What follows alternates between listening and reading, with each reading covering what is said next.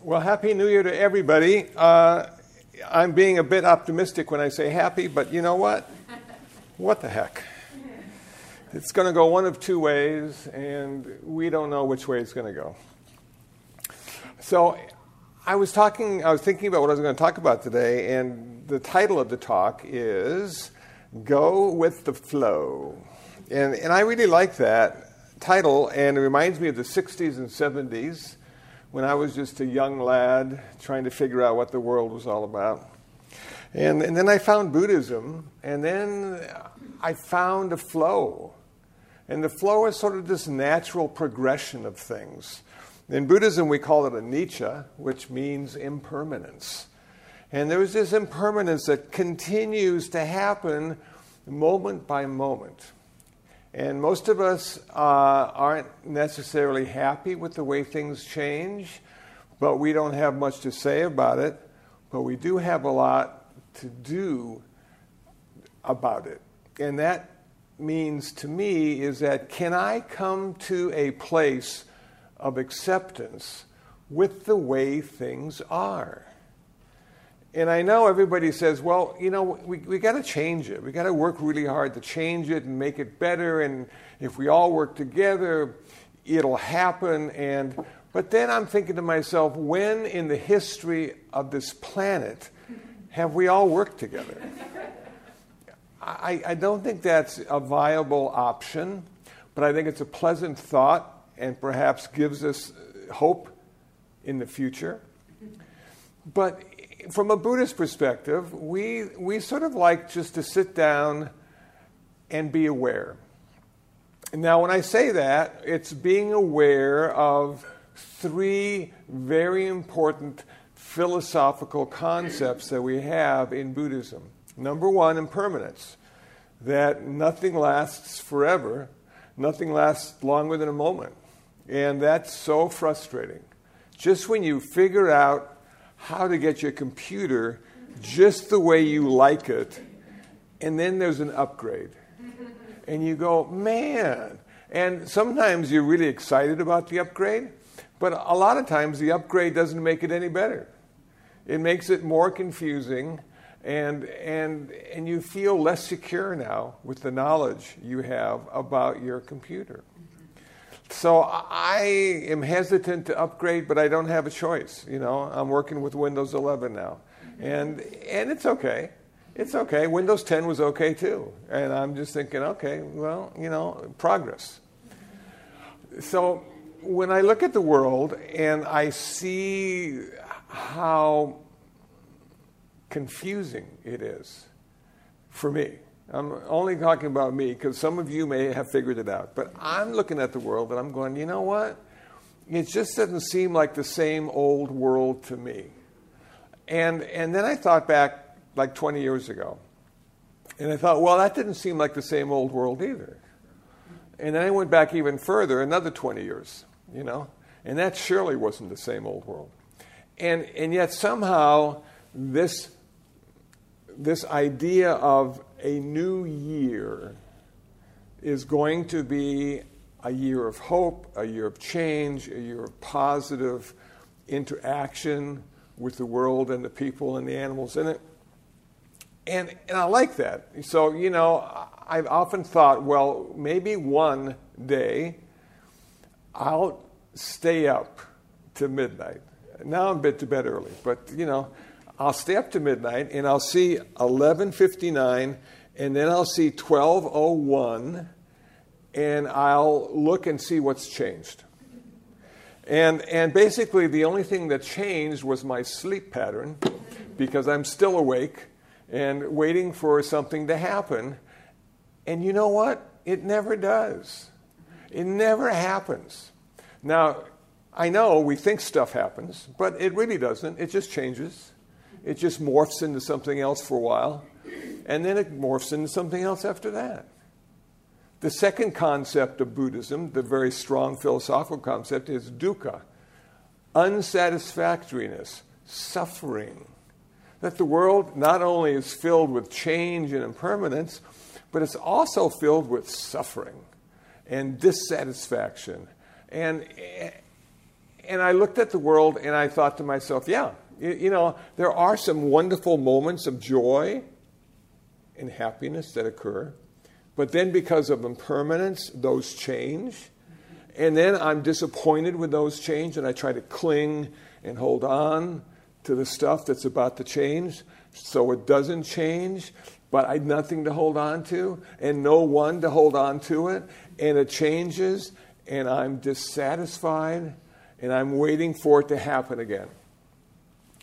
Unfortunately, everything only happens once. Just once. Now, you may think stuff happens twice or three times, but each time it happens, it's going to be a different thing because everything has changed within that moment. So, to want to go back to normal, whatever the heck that means to you, is impossible. We can't even stay in normal for a moment right now because it's changing into something else. So, what is normal going to look like? Normal, I think, for me, will be when I feel comfortable with the change that is occurring. And I will call it the normal change. Okay, everything's changing in a normal way. I'm not going to cling or hold on to or grasp. I know, I know it'll be good. And then something happens, like pandemic. And I go, man, I didn't think about that. I didn't factor that into my change. Wow, caught me by surprise. Let's see, was it 1918, the last pandemic? Been a while. No wonder I wasn't thinking about it. And now what am I going to do about it? Well, you know, a lot of people had a lot of things to say about what to do. So, me being one who doesn't really take too many chances, because I'm of that age now where if you take too many chances, you're just going to die. you, know, you know? And I got a few things I'd like to do before that happens. Now, I know death is part of my life, it's true, but I don't look at it as dying. I look at it as having to be reborn.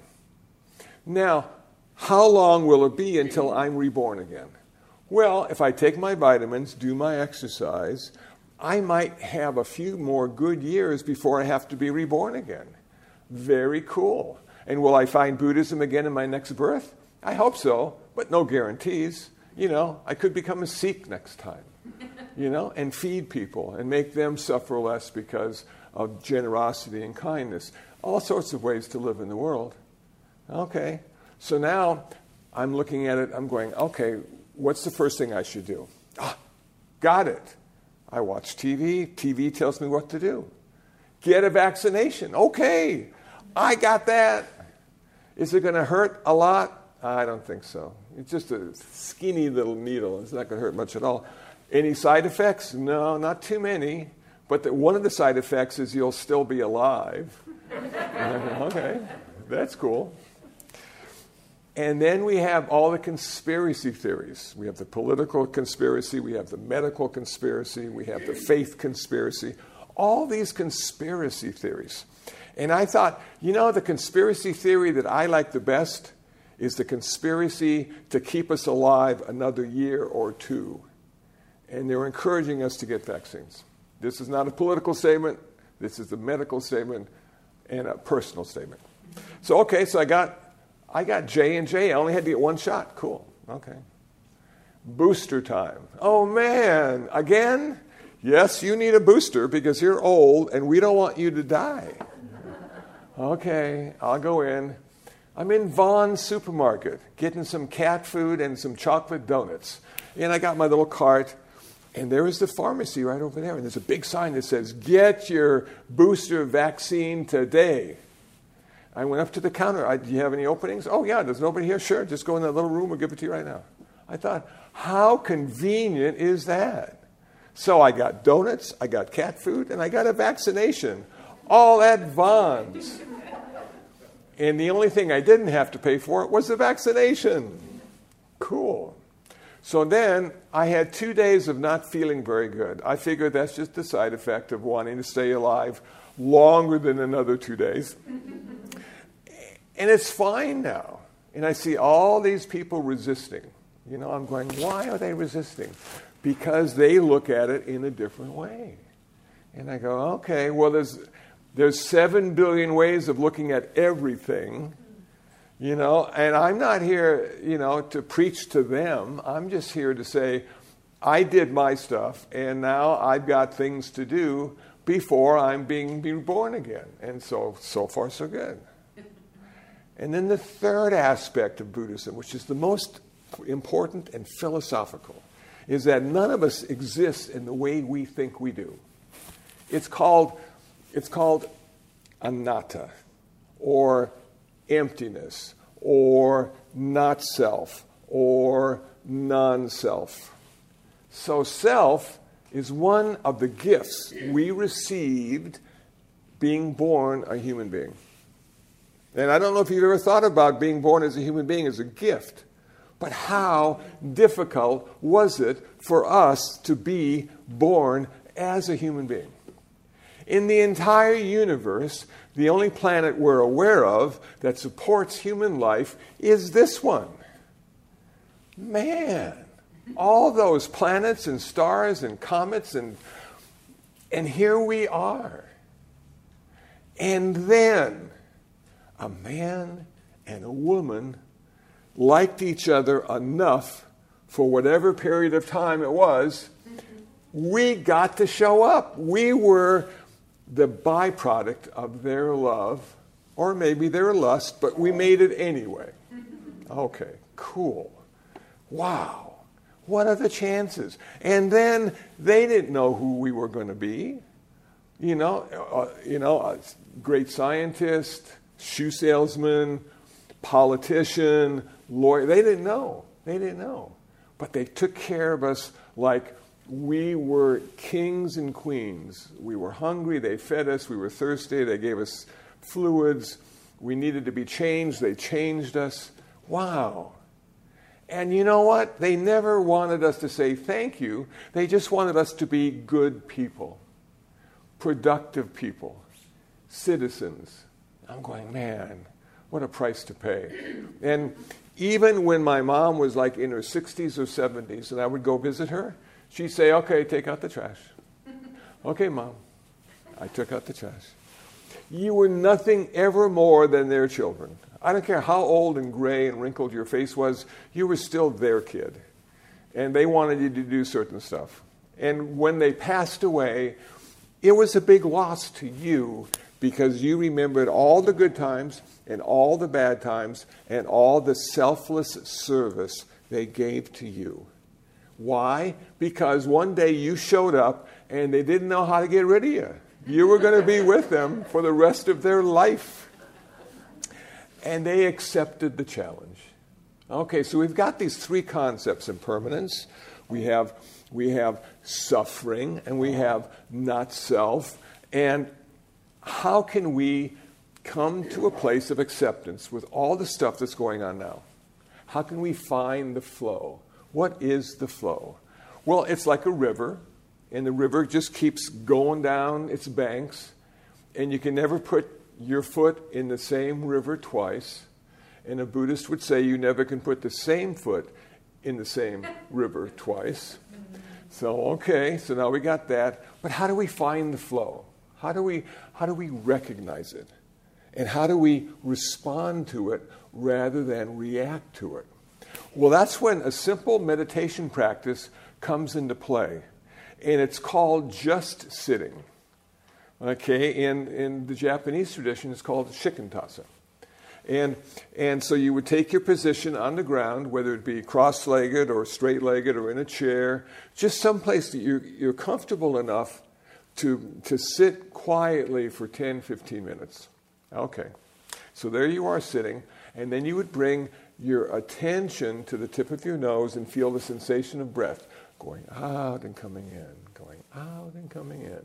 Just that sensation of breath going out and coming in. That sensation is always happening right now, in the present moment. Every sensation always happens right now.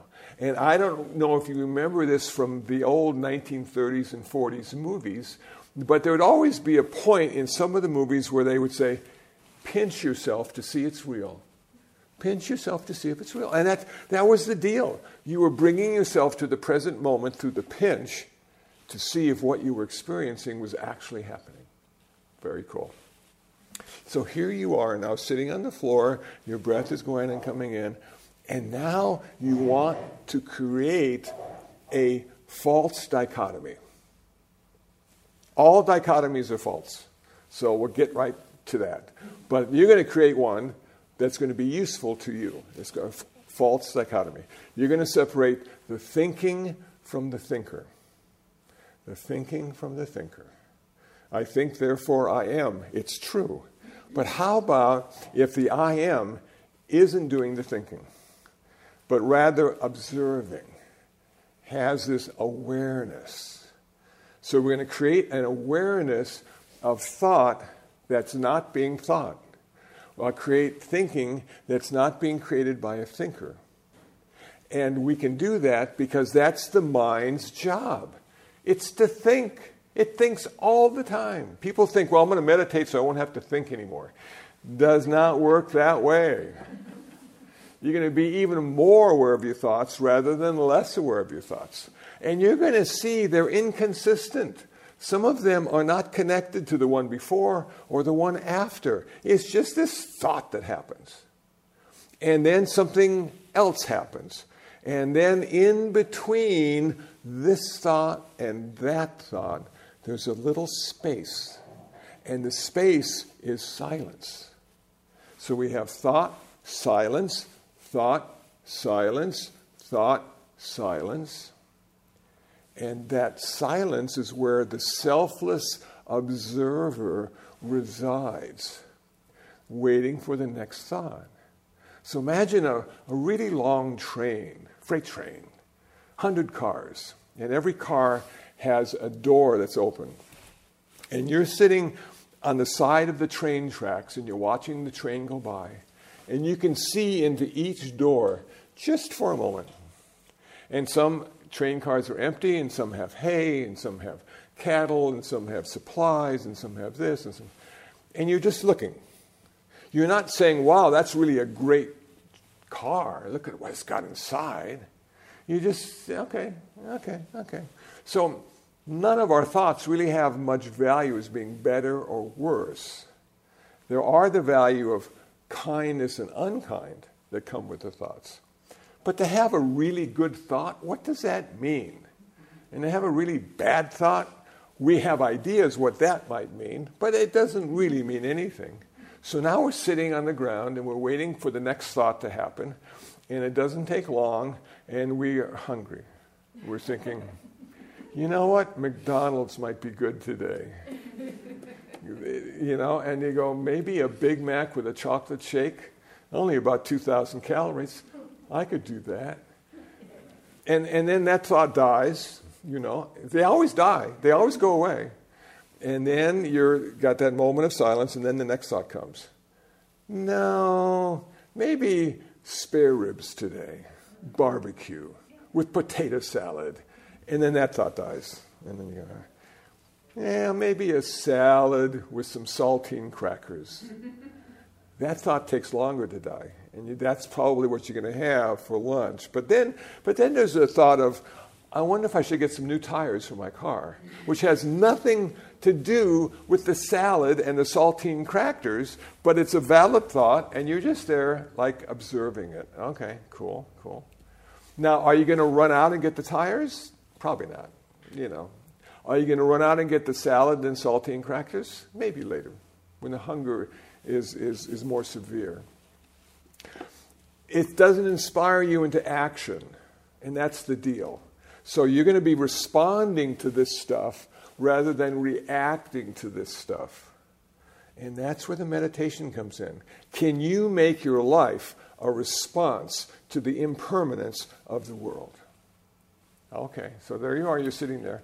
And now you understand from an internal perspective what you're dealing with when you're dealing with this flow of impermanence and this attachment we have to certain concepts or feelings or sensations.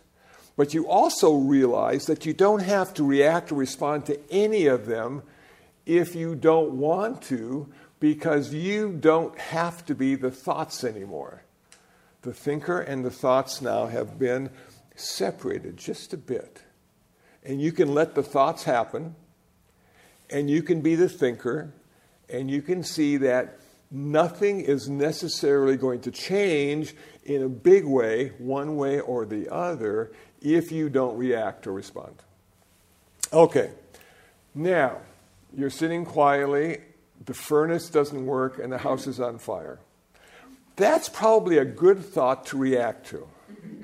that you want to get the heck out of that house now because it's important and you don't have time to reflect on the validity of the thought. Or should I or shouldn't I? The idea is you should, so get up and get out. Okay, that's cool. So we have those kind of thoughts too, those kind of circumstances, those kinds of situations. Now let's apply this to the world. Let's apply it to all the impermanence we've seen. We got the traffic jams. Everybody's going to the mountains today to go snow skiing. I was listening to the radio. The cars are bumper to bumper take this route instead, it's going to be better. Okay, so you got that going on. Is that going to affect you in a negative way if you're not on that road going to? No. It's just, it's just useless information to pass the time. Okay, cool. So, can we take in all this useless information and not have to give it any kind of really personal value? Can we just go, interesting? Interesting, interesting. We had a lot of rain. Okay. Now, some people might say, well, you know, it rained so hard that I couldn't do what I wanted to do that day, and it really made my day miserable. And I am so sad that we had so much rain, even though we have a drought and every drop of water counts. And then you have the meditator, okay? The one who's been sitting and watching mind and seeing thoughts and not seeing a thinker. And then somebody says, It rained. And the meditator goes, Yep. sure did. That's it. That was all the response that was necessary for the meditator, for the person who's thoughtful and, and trying to discover where the thoughts come from and who's doing the thinking and if any of those are important or not. So as we look at the world and we see this happening and we see that happening, and is this going to be good and is this going to be bad, we don't have to give a bunch of value judgments.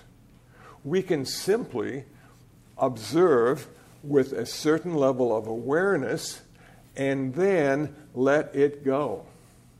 Make room for the next thought.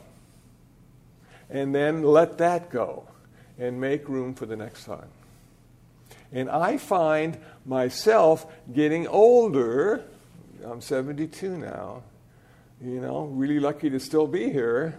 But I don't remember as much as I used to. And people say, Doesn't that bother you? And I say, Not at all. I don't want to remember all that stuff.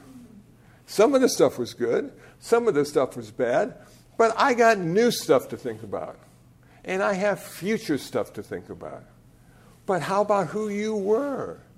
But I'm not that anymore. Catherine and I were having a conversation about all the service I did, community service. You know, UCLA Medical Center, Central Juvenile Hall, men's prison in Lancaster, California, Garden Grove Police Department, just to name a few, and many schools talking to young people about Buddhism and meditation. That guy died. He's gone. I'm happy he was here. It gave me something to do for over 20 years. That's nice. I've got it on my website. I got like a legacy until the website goes down. And then, you know, then they're going to say, Kusala who? I go, yeah, well, that's how it started, and that's how ultimately it will end. But in the middle, he pretended to be somebody. he did some stuff that might have made a, just a small difference in the world, but he was only one of the contributing factors in that difference. There were 999 other factors that needed to be there that were necessary for any kind of change to happen. So none of us can take credit for much except that one contributing factor. So, Catherine said, Well, you know, maybe you could do this, maybe you could do that. I, I don't want to do it. I'm, I'm tired. I've done that. I want to do other stuff. I want to sit in my room at the meditation center, not well dressed and smelling not so good, and work on my computer and interact with 20 or 30,000 people at one time. Wow. 20 years, you couldn't do that. You had to actually leave the meditation center, get in your car, go someplace, talk to 50 people, and then come back and say, hey, that was a productive day I had. I talked to 50 people. You know, now I'm blessed to have over 20,000 people following me on Facebook. 20,000 people. And they're all my friends. Wow. And if I see somebody or they see me and they go, I'm your Facebook friend, I go, Really? Good to see you in person. You know? But most of those 20,000, you'll never know who they are or how you've affected them. And if it's been good or bad, you know? But that's not the point. The point literally is to do something. What are you going to do? And as I get older, I find I like sitting more and working less. And that's good. And then in the afternoon, it's nap time. and generally speaking, one of the cats is with me, and we'd curl up together and take our little nap in the afternoon and get ready for the evening. What a great life that is. Do you have a lot of stuff? Well, you know, I don't, but I don't need a lot of stuff. I, I need a car that works, you know. I need to have some clothes to wear I need to have some food and some vitamins, get my vaccine. I, most of this stuff is covered. It's cool, you know? And now I get to be creative with my life. Even in a pandemic, even when thousands of people are dying and tens of thousands are miserable, I can be creative in my life because I realize that I am creating the world around me. That I'm in charge of creating my world. That I can make it positive or negative, and it has nothing to do with the world itself. I can have a good experience, and I can have a bad experience, and they both can come from the same experience. So I'm in charge. I'm in charge of how I experience my life. And people will want to help you experience your life in their way. And if you're lucky enough to be where I am, you can say, No, thank you. I appreciate your encouragement and your thought, but I'd rather experience my life my way. I'd rather have something to do every day than not have anything to do. I don't want to be somebody anymore. I'm working on being nobody. Now, why would you want to be nobody? Because nobody dies well.